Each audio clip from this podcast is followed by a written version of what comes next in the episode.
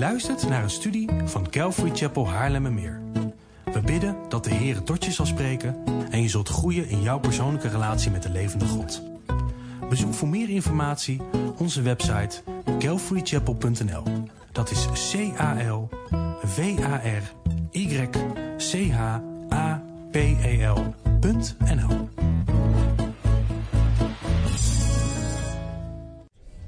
Goedenavond iedereen. Ah, welkom, welkom deze Goede Vrijdagdienst. Fijn dat jullie eh, er allemaal zijn. Met meer dan ik had gedacht, dus dat is mooi. Ehm, ja, dit is ook mijn eerste Goede Vrijdagdienst bij Calvary. Dus eh, ik weet niet hoe het normaal gaat, eh, voor corona wellicht. Ehm, maar we gaan vandaag een, denk ik, een hele mooie, simpele, sobere, serieuze, maar niet sombere dienst hebben. Want somber, denk ik, past toch stiekem ook weer niet bij de kruisiging. Omdat dat zo'n mooie overwinning is. Dat we daar serieus over mogen nadenken en bij stil mogen staan. Maar we hoeven daar niet somber bij te zijn. En um, dus het idee voor vandaag is dat we een openingslied gaan doen. Dan komt er een overdenking. En doen we vervolgens avondmaal met, uh, met aanbidding. En uh, dan hebben we daarna nog wat tijd om uh, te kletsen, wellicht ook. Dus dat is mooi. Uh, laten we openen in gebed en dan uh, geef ik het over. Vader Heer, we danken u, Heer, voor, voor deze avond, voor dit moment, Heer, dat we zo uh, met elkaar samen mogen zijn om stil te staan, Heer, bij uw kruisiging, bij uw dood, Vader. En het is echt mijn gebed, echt ons gebed, Vader, dat we vanavond aan uw voeten mogen zitten en in uw aanwezigheid mogen treden, Heer. Want uw woord zegt dat als wij tot u naderen, dan nadert u tot ons, Heer. En we, we willen gewoon aan uw voeten zijn, in uw aanwezigheid zijn en gewoon overweldigd worden door uw genade, door uw liefde die u heeft uitgestort, Vader, aan het kruis van ons, Vader. Dus ik bid voor uh, open harten, open oren, Heer, om van u te horen. En uh, ja, doe een werk in ons, Heer. Heer, laat het woord vanavond niet ledig terugkeren, maar gewoon echt uh, bewerkstelligen, Heer, wat u voor ogen heeft met ons. Ik bid dat in Jezus' naam. Amen. Um, vanavond wil ik met jullie gaan kijken naar Jezus in Gethsemane, in de tuin. En ik wil het op twee manieren met jullie doen. Ik wil eerst kort gaan kijken naar de weg naar Gethsemane. En hoe dat eigenlijk een weg was vol met onbegrip vanuit het perspectief van de discipelen. En dan wil ik vervolgens iets langer stilstaan bij de strijd van Jezus in Gethsemane.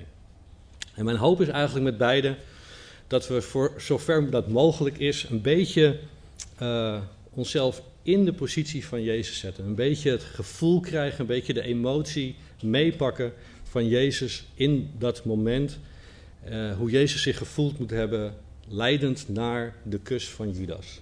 Dus dat is mijn hoop voor vanavond. En ik wil als eerste.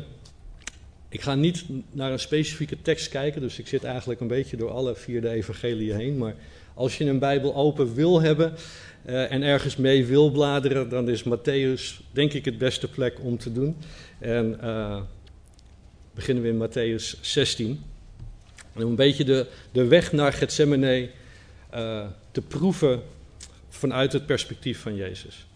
In Matthäus hoofdstuk 16, zij is in Caesarea. En Jezus die vraagt daar aan zijn discipelen, wie zeggen de mensen dat hij is? Ja, wie ben ik? Wie, wat zeggen de mensen daarover? En een Petrus die antwoordt aan. Hij zegt: U bent de Messias, de zoon van de levende God. Hij snapt wie Jezus is. Dat is mooi. Ja. Maar een paar versen later vertelt Jezus dat hij naar Jeruzalem gaat en daar naartoe gaat om te sterven. En diezelfde Petrus die zegt dan: God beware u, Heer, dat mag u niet overkomen. Zij snapt wie Jezus is, maar hij snapt niet wat Jezus komt doen. Als we naar het volgende hoofdstuk gaan, Matthäus hoofdstuk 17. Vlak na de verheerlijking op de berg en de drie discipelen die zien daar Jezus in volle glorie. Zegt Jezus daarna wederom dat hij gedood zal worden. En dan staat er in vers 23 dat de discipelen buitengewoon verdrietig werden daarover. Ja, de discipelen kunnen niet op dat moment verder nadenken en verder nakijken dan het negatieve. En de drie discipelen die met Jezus op de berg waren en Jezus in volle glorie hebben gezien, waren dat alweer vergeten. Die glimp in de toekomst die ze daar kregen, waren ze alweer vergeten. Matthäus hoofdstuk 20.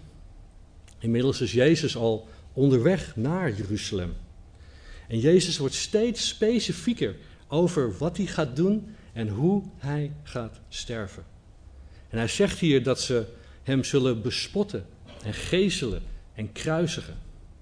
En direct daarna vraagt de moeder van Johannes en Jacobus. Hij ze vraagt aan Jezus om haar zonen een plaats te geven in het koninkrijk naast Jezus. En dan staat er in vers 22 van hoofdstuk 20. Jezus antwoordde: Jullie weten niet wat je vraagt. Kunnen jullie de beker drinken die ik zal drinken? En ze zeiden tegen hem: Ja, dat kunnen we. Wederom, de discipelen snappen niet de diepgang van wat Jezus komt doen. En dan lezen we in Johannes 11 het verhaal van Lazarus. En Jezus komt steeds dichter bij Jeruzalem. Ze zijn nu bijna bij Jeruzalem. En Jezus wilde naar Judea gaan vanwege Lazarus. En de discipelen snappen dat wederom niet. Waarom wilt u weer naar, naar Judea gaan? Want het is gevaarlijk. Ga daar niet naartoe. Maar Lazarus moest eerst overlijden. En Jezus wilde daarbij zijn, vlak voor Jeruzalem. En ik denk dat daar een mooi beeld ook weer in zet, omdat hij de discipelen een krachtig beeld ter bemoediging wil geven van wat hem te wachten staat, de wederopstanding. Dat zijn dood tijdelijk was. Ja. Vlak voor Jeruzalem geeft hij hun een prachtig beeld van wat Jezus kon doen en wat er daar vlak na weer gaat gebeuren. Maar de discipelen snappen, die vatten het niet. En dan komen we aan bij de paasmaaltijd. En hier zijn de discipelen misschien nog wel het meest in de war. Ja.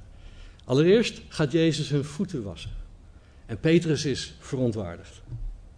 Ja. En vervolgens zegt Jezus dat een van, hem, een van hen hem zal verraden. En als ze vragen wie dat is, dan geeft Jezus een stuk brood aan Judas. En hij zegt, wat u wilt doen, doe het snel. En wederom, niemand begreep wat er gebeurde. Niemand begrijpt het. En als kers op de taart, zeg maar, verwijst Jezus bij het breken van het brood niet naar de uittocht uit Egypte, maar naar zijn eigen lichaam.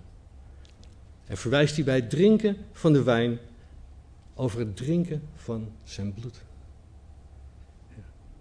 En dan normaal, bij de paasmaaltijd, worden er altijd vier bekers wijn gedronken. Representatief voor de vier beloften die, de God, die God heeft gemaakt aan zijn volk terug in Exodus hoofdstuk 6. Maar Jezus slaat de vierde beker over. Ja? En na het zingen van Psalm 118 waarschijnlijk, slaat hij de beker over. En hij, hij doet dat omdat de vierde beker de beker van lofprijzing en aanneming is. Maar Jezus komt nu niet om zijn volk aan te nemen. Dat gebeurt pas straks in Openbaring 19, tijdens het avondmaal van de bruiloft van het Lam. De discipelen snappen niet wat er gaande is. Waarom doet hij dit allemaal? En dan na de paasmaaltijd gaan ze de stad uit en gaan ze onderweg naar de Olijfberg. En onderweg voorspelt Jezus dat alle discipelen hem zullen verlaten die nacht. Hij voorspelt dat Petrus hem drie keer zal verloochenen. Hij zegt dat hij ergens heen gaat waar de discipelen niet kunnen komen. En wederom is er onbegrip bij Petrus. Jezus zegt dat, de vader hem, dat hij de vader zal vragen om een andere helper te sturen. Hij vertelt dat hij heen gaat, maar ook weer terug zal komen. Hij vertelt dat de wereld hen zal haten. En dat hij nog eigenlijk veel meer te zeggen heeft, maar dat de discipelen daar gewoon niet klaar voor zijn. De discipelen snappen het niet. En Jezus ziet dat hun hart bedroefd is, staat er in de tekst. En dan komen ze aan bij de tuin. Ja, Jezus neemt na de Olijfberg zijn discipelen mee naar de overkant van de Kidronbeek. En daar is een tuin. En dat is een plek waar hij al heel vaak met de discipelen eerder was geweest.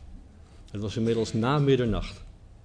En hij had elke plek kunnen kiezen om zijn laatste uren als vrijman door te brengen. Maar hij koos een tuin. En ik denk niet dat het toeval is. Alles begon namelijk ook in een tuin. Aan de oostkant van Ede, door God aangelegd, werd de eerste Adam in de tuin gezet. De plek waar hij voor het eerst gezelschap ervaarde. De plek waar God in het midden ervan een keuze plaatste. De plek waar Adams wil getest werd. De plek waar het lot van de mensheid in de, in de handen van één mens lag. De plek waar Adam kiest voor zijn wil in plaats van Gods wil. De plek waar Adam faalt en zo de mensheid veroordeelt. De plek waar God Adam en Eva uit vandaan wegjoeg. Maar nu is er een andere tuin. Aan de oostkant van Jeruzalem, door de mens aangelegd, ging de laatste Adam zelf de tuin binnen. De plek waar, waar, hij voor het laatst gezelschap zal ervaren. De plek waar er een keuze voor hem lag. De plek waar zijn wil getest zal worden. De plek waar wederom het lot van de mensheid in de handen van één mens lag.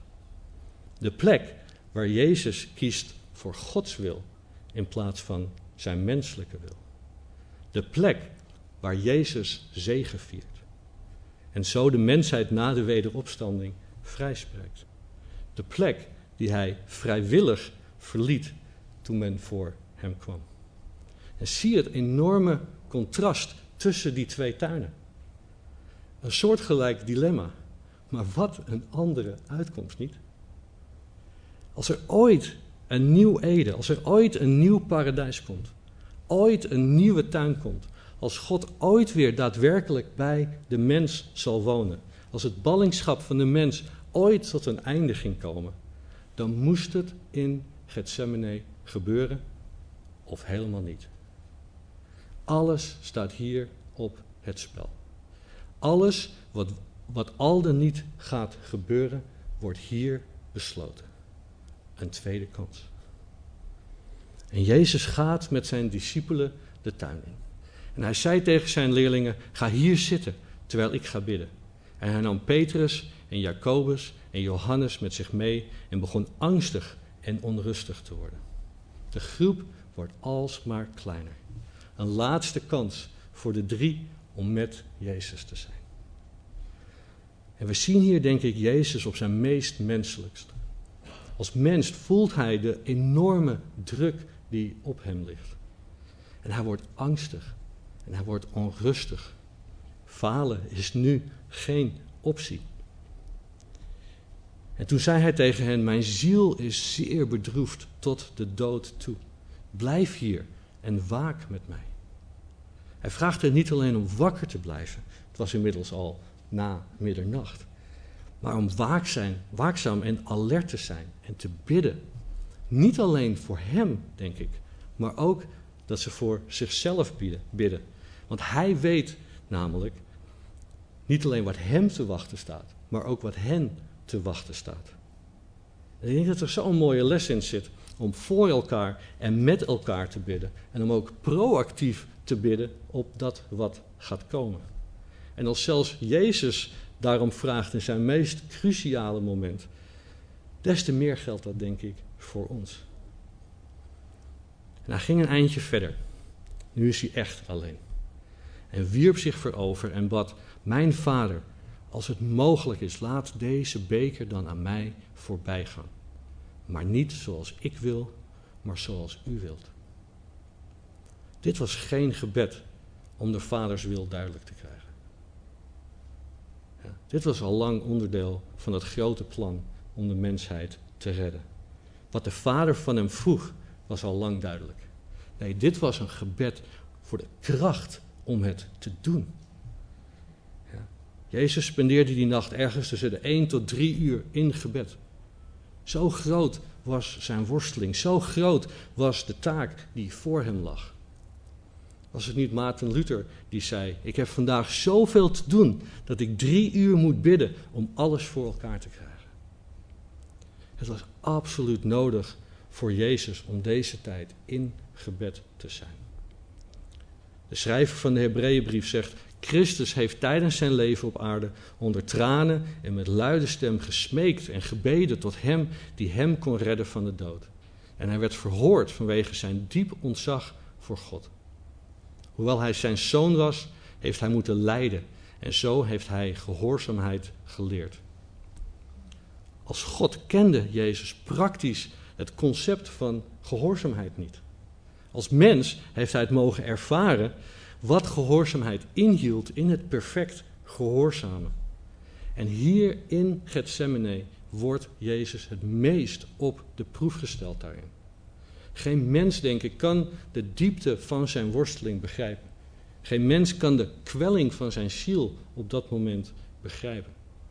En dat was niet omdat hij niet wilde gehoorzamen. Zei Jezus niet eerder in Johannes 10: Daarom heeft de Vader mij lief, omdat ik mijn leven geef, om het daarna weer terug te nemen. Niemand neemt het van mij af. Ik geef het uit eigen vrije wil. Dus dit was een puur menselijke worsteling. Jezus worstelde met de menselijke reactie die op die pijn ging komen. En ik denk niet dat hij zover worstelde met de dood die op de loer lag, als wel op het oordeel van de Vader dat over hem heen zou komen.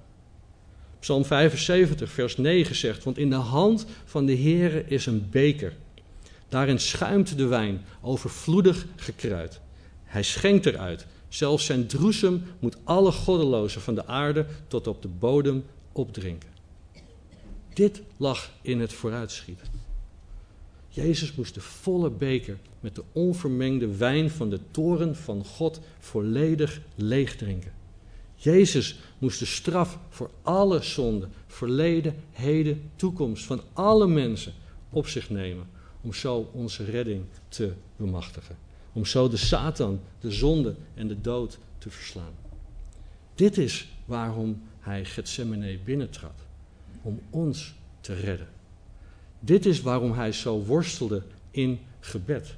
Om de kracht te vinden om zich als mens over te geven aan de wil van de Vader. Dit was een gebed voor kracht. En in het Lucas-evangelie staat er zelfs, en ik denk dat dat is bij de derde keer bidden, maar dat staat niet duidelijk daar geschreven, dat een engel verscheen om hem de kracht te geven, met als gevolg dat hij doodsbang werd en nog indringender bad. En werd zijn gebed verhoord? Ik denk het wel. Angst en kwelling maakten plaats voor kracht en durf. En deze waren nodig. Want zijn beslissing om zich te onderwerpen aan de wil van de Vader werd denk ik meteen op de proef gesteld. En hij zegt aan het einde van zijn gebed, loopt hij terug naar de drie discipelen die wederom in slaap zijn gevallen. En hij zegt tegen de drie discipelen, het uur is gekomen. Nu wordt de mensenzoon overgeleverd in de handen van de zondaars. Sta op, laten we gaan. Kijk, hij die mij overlevert, overlevert, komt eraan. Jezus trad naar voren en vroeg: Wie zoekt u? En ze antwoordden: Jezus, de Nazareër. Ik ben het, zei hij. Nogmaals stelde hij hun de vraag: Wie zoekt u? Jezus, de Nazareër, zeiden ze. En Jezus antwoordde: Ik zei u al, ik ben het. Als ik de man ben die u zoekt, laat hen dan gaan. Begrijp hier wat er gebeurt. Dit is het moment waarop de beslissing van Jezus op de proef gesteld werd. Was zijn wil echt gelijk aan die van de Vader? Hij vraagt hen zelfs twee keer wie ze zoeken. En Jezus had hier kunnen ontkennen. Hij had hier kunnen vluchten. Hij had misschien zelfs zijn discipelen kunnen toestaan om hem voor hem, uh, als hem voor te doen. Maar zijn beslissing stond. En hij geeft zich vrijwillig over. De geestelijke strijd is gestreden en gewonnen. De laatste Adam verlaat de tuin zegevierend.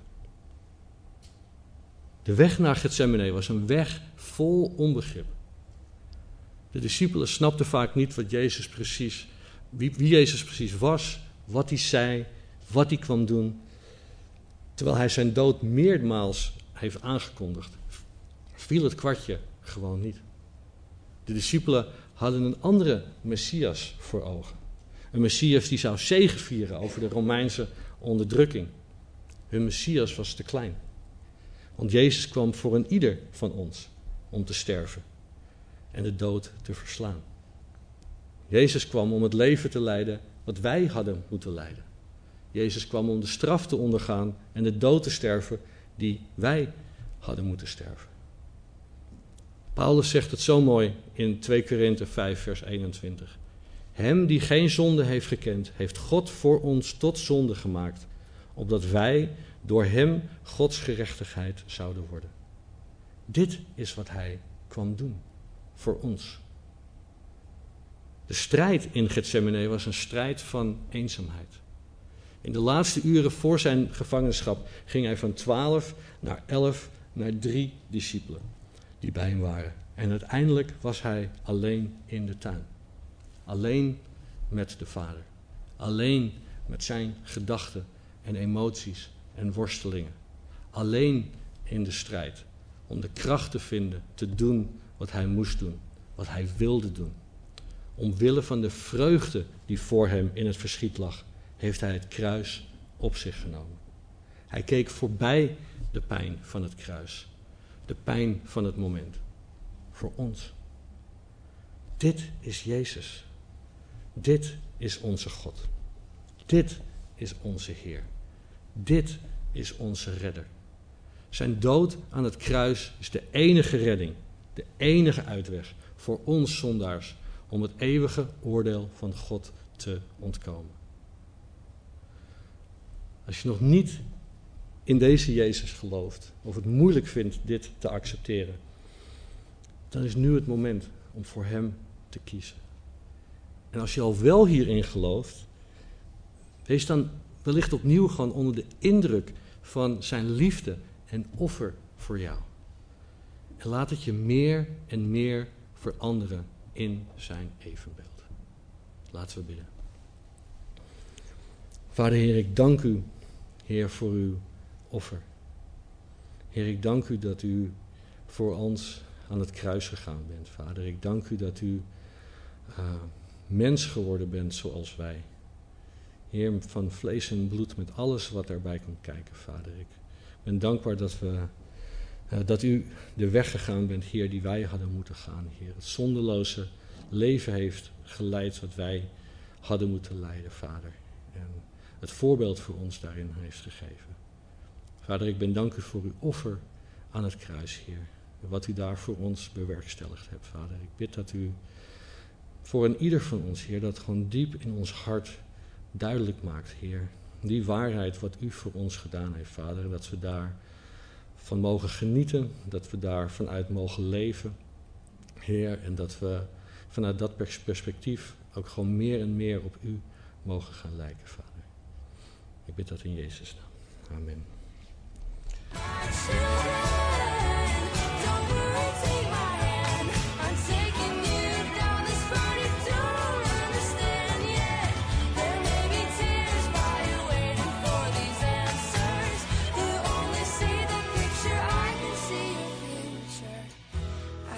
tell you right now, it's gonna be alright.